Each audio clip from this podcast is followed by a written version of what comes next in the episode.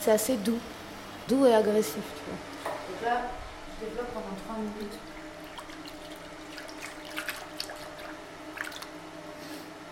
Dans le révélateur. Dans le noir, on révèle euh, enfin l'image qu'on a tant, tant fantasmée, qu'elle apparaît sous nos yeux et qui a presque ce truc magique de la voir enfin.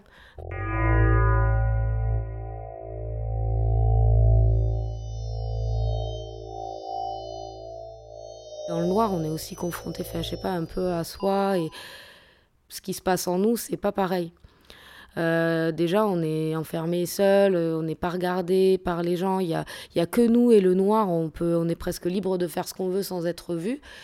Et du coup, c'est vraiment euh, tout, tout ce qui pourrait nous parasiter de l'environnement extérieur, elle n'existe pas. C'est un peu comme si la chambre noire, c'était ta tête, ton cerveau et ce qui se passe dedans. Et, et comment tu rassembles tes idées et les émotions qui adviennent, tu vois, pour vraiment sortir quelque chose. En fait, il n'y a, y a rien d'autre que ce que tu es en train de faire, en fait.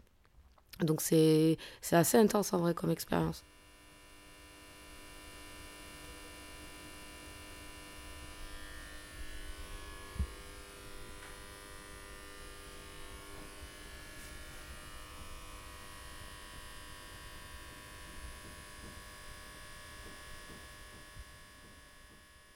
Le seul truc auquel tu peux te raccrocher, c'est vraiment euh, le temps qui défile.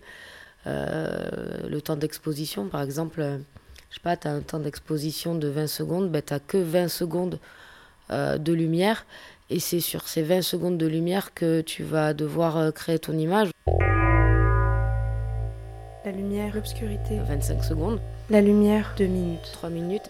3 minutes. L'obscurité, 1 minute.